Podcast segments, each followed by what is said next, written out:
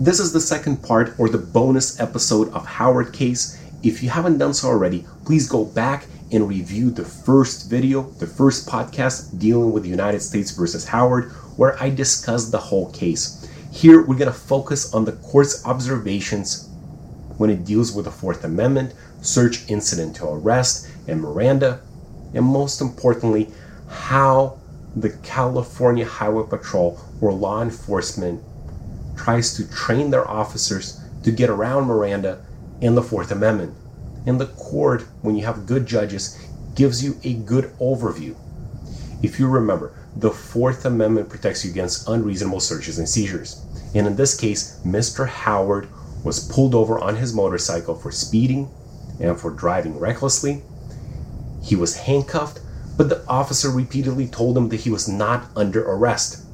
The officer then searched Mr. Howard's backpack, found a firearm, and Mr. Howard confessed to being a felon, so he was charged with felon in possession.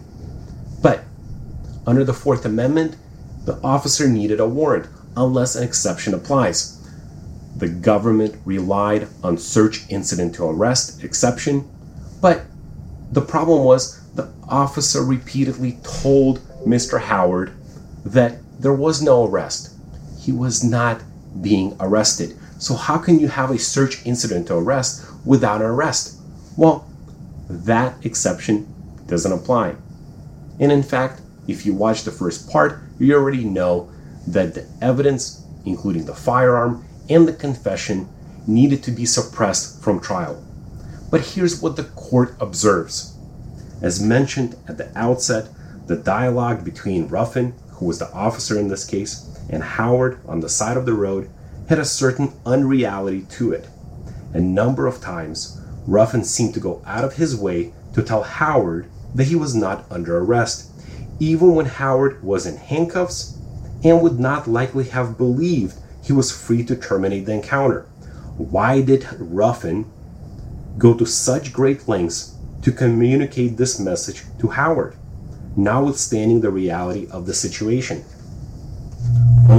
Don't know for sure what was going through Ruffin's mind, the answer is likely that he was following his training.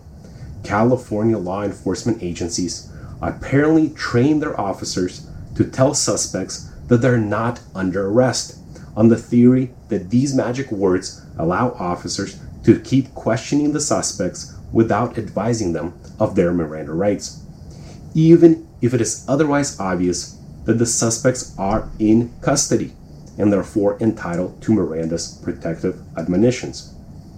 Why, in turn, do law enforcement agencies train their officers to circumvent Miranda in this way? Apparently, it is based on a series of court decisions that give essentially dispositive weight to these magic words, immunizing the government from adverse Miranda rulings in cases where the suspect cannot possibly have felt free to leave.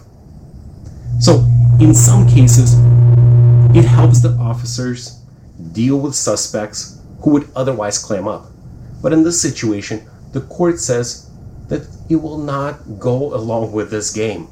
If the individual was indeed not under arrest, then search incident to arrest doesn't apply. And so this whole tactic that law enforcement had in this case backfired big time.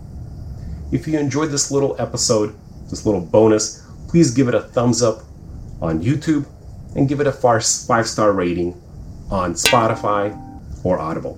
Thanks for watching.